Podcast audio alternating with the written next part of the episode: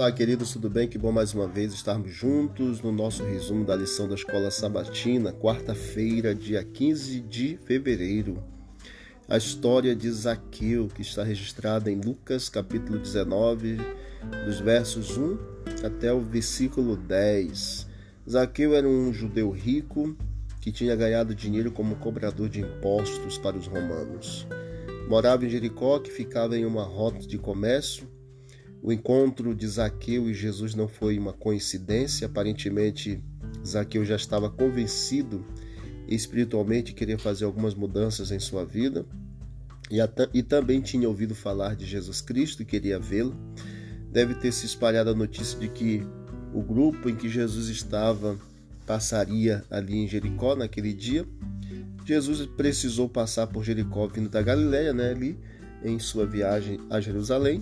E as primeiras palavras de Cristo para Zaqueu revelaram que, mesmo antes de entrar na cidade, Jesus sabia tudo sobre ele, porque Jesus, no versículo é, de número cinco, diz: e quando Jesus chegou àquele lugar, olhando para cima, viu e disse-lhe: Zaqueu, desce depressa, porque hoje me convém pousar em tua casa. Então você observa que Jesus chamou Zaqueu pelo próprio nome. Agora, quais foram as diferenças entre a experiência desse homem rico, Zaqueu, com Cristo e a do jovem rico que também teve com Cristo?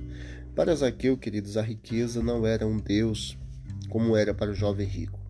Zaqueu e o jovem rico tinham coisas em comum. Ambos eram ricos, queriam ver Jesus e desejavam a vida eterna, mas as semelhanças param somente por aqui.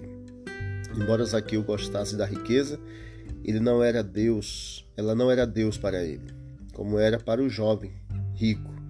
Embora nós não saibamos o que Jesus disse para Zaqueu, foi Zaqueu quem falou em dar dinheiro aos pobres. Em contraste, Jesus disse ao jovem rico, especificamente, que desistisse de tudo, caso contrário as riquezas o destruiriam.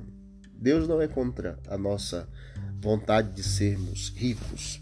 Deus é contra o amor ao dinheiro, amor à riqueza. Então, precisamos lutar para termos uma vida melhor, porém não esquecer que a riqueza ela não é e não deve ser o nosso Deus. Assim como não era para Zaqueu, por isso que ele, é, ali a Bíblia relata, né, Jesus falando: houve salvação nesta casa, porque este também é um filho de Davi.